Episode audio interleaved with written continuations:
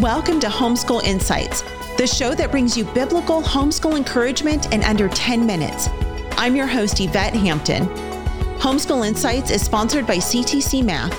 If you're looking for a great online math program, visit ctcmath.com and try it for free. Now, on to the show. Take us through what a typical homeschool day would look like for your family, just kind of overall. Because if you're doing shorter lessons, you do morning basket, kind of walk us through your day. Yeah. So um, we vary our days just a little bit um, because I, I try to do nature study once a week. So some of our days are, you know, once a week look like this. Mm-hmm. Um, but you know, each morning when we do school, we we do morning basket pretty quickly after they do breakfast and things like that. And so we gather together and do short things in our morning basket. Sometimes we take a little break. Um, maybe they go right in their narration notebook and then come back and we read a little bit more together. Um, and then we break off and do some of those skill subjects individually, and then I can go around to those who need me. Uh, we have we have older students that are much more independent learners now, so I spend a lot more time with our younger two, um, and just kind of you know walking them through their copy work and um, we do map drawing. So our kids okay. are drawing maps and we do nature journaling and, and narration and just a lot of things. I uh, anything but a workbook we're doing except except for, you know, with math. My kids all use workbooks for mm-hmm. math mm-hmm. and for upper level science. So um, yeah, that's kind of what we do.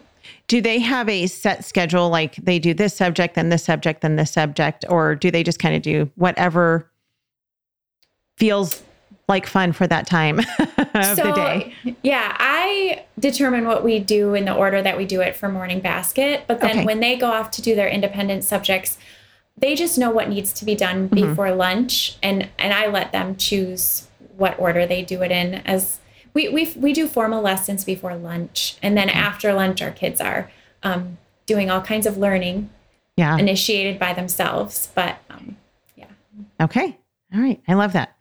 All right, let me ask you another question. I'm, I'm, I'm again, I'm going to take another little detour here because it's a question that I ask all the time because I know it's one of the hardest things that parents um, have to learn. And, and, you know, I'm still learning in my, you know, 12 years of homeschooling, still trying to figure this out.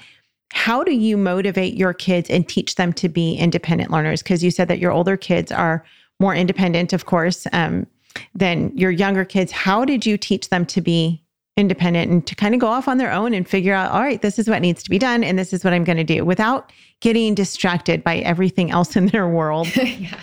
Um, well, each of their personalities is different, you know, mm-hmm. are different. And so I have some of my kids are more naturally just independent and driven to complete something. And so for them, it just kind of comes naturally to them.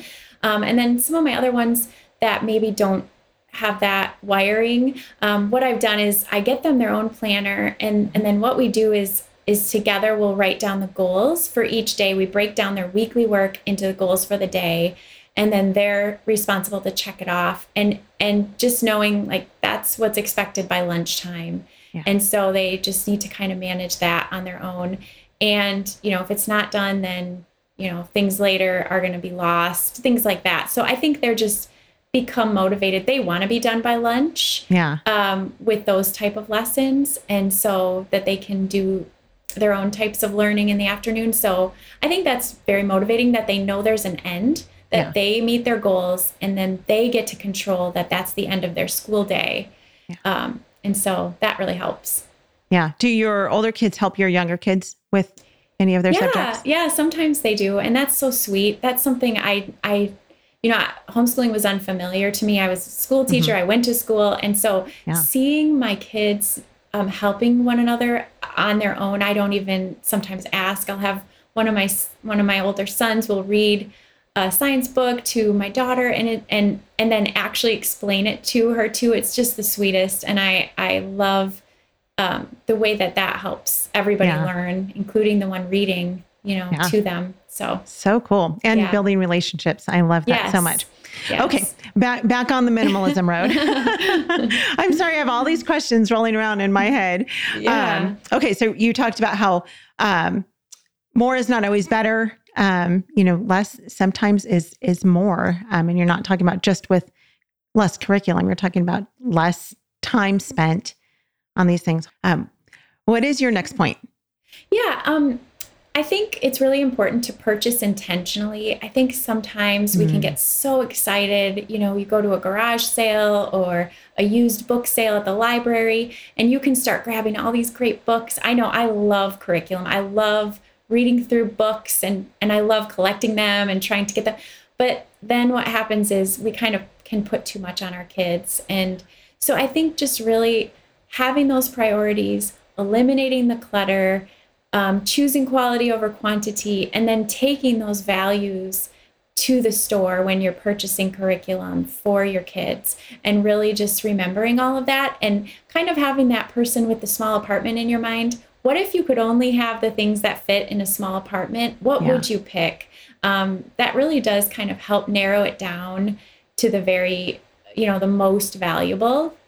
And then just, um, you know, kind of asking yourself, three questions when you're purchasing curriculum. Do i do i will i use this? Do i need it? And will we love it? And you know not everybody loves math so you're going to have to find a math curriculum even if people don't love it. There are certain times where you're not going to love it and you still have to right. do it. But in general if you could love it and your kids could love it how great is that? And and there's so many options out there. Um, so to try to narrow in on those things i think really helps build just a really great homeschool yeah yeah I think one of the greatest um, things that homeschool moms can do when they're looking at a curriculum is try to find a friend um, who has that same curriculum and ask mm-hmm. them, you know, can I borrow this for a week or two weeks and really dig into it and try it with your kids to see if it's something because it can get so expensive too. I mean, yes, you know, there's a lot of great curriculum out there, but and, and that for a really low price. But when you just keep buying one after another right. after another, it can add up very quickly. And then, you know, people end up saying, well, I can't afford to homeschool. Well, that's because you're buying 20 different, you know, textbooks or whatever it is that you're looking for in a year and it gets to be very, very expensive. And so as a community, I think it's great to be able to share with one another what we have and say, you know, mm-hmm. try this out. I've done, I've swapped curriculum with so many friends and it has been such a great blessing to our family and to their families as well. Um, because then you don't have to spend the money on something that might not work yep. for your family. Thanks for joining us for Homeschool Insights. For more great homeschool inspiration and resources, listen to the Schoolhouse Rocked podcast every Monday, Wednesday, and Thursday. And be sure to watch the film Schoolhouse Rocked The Homeschool Revolution.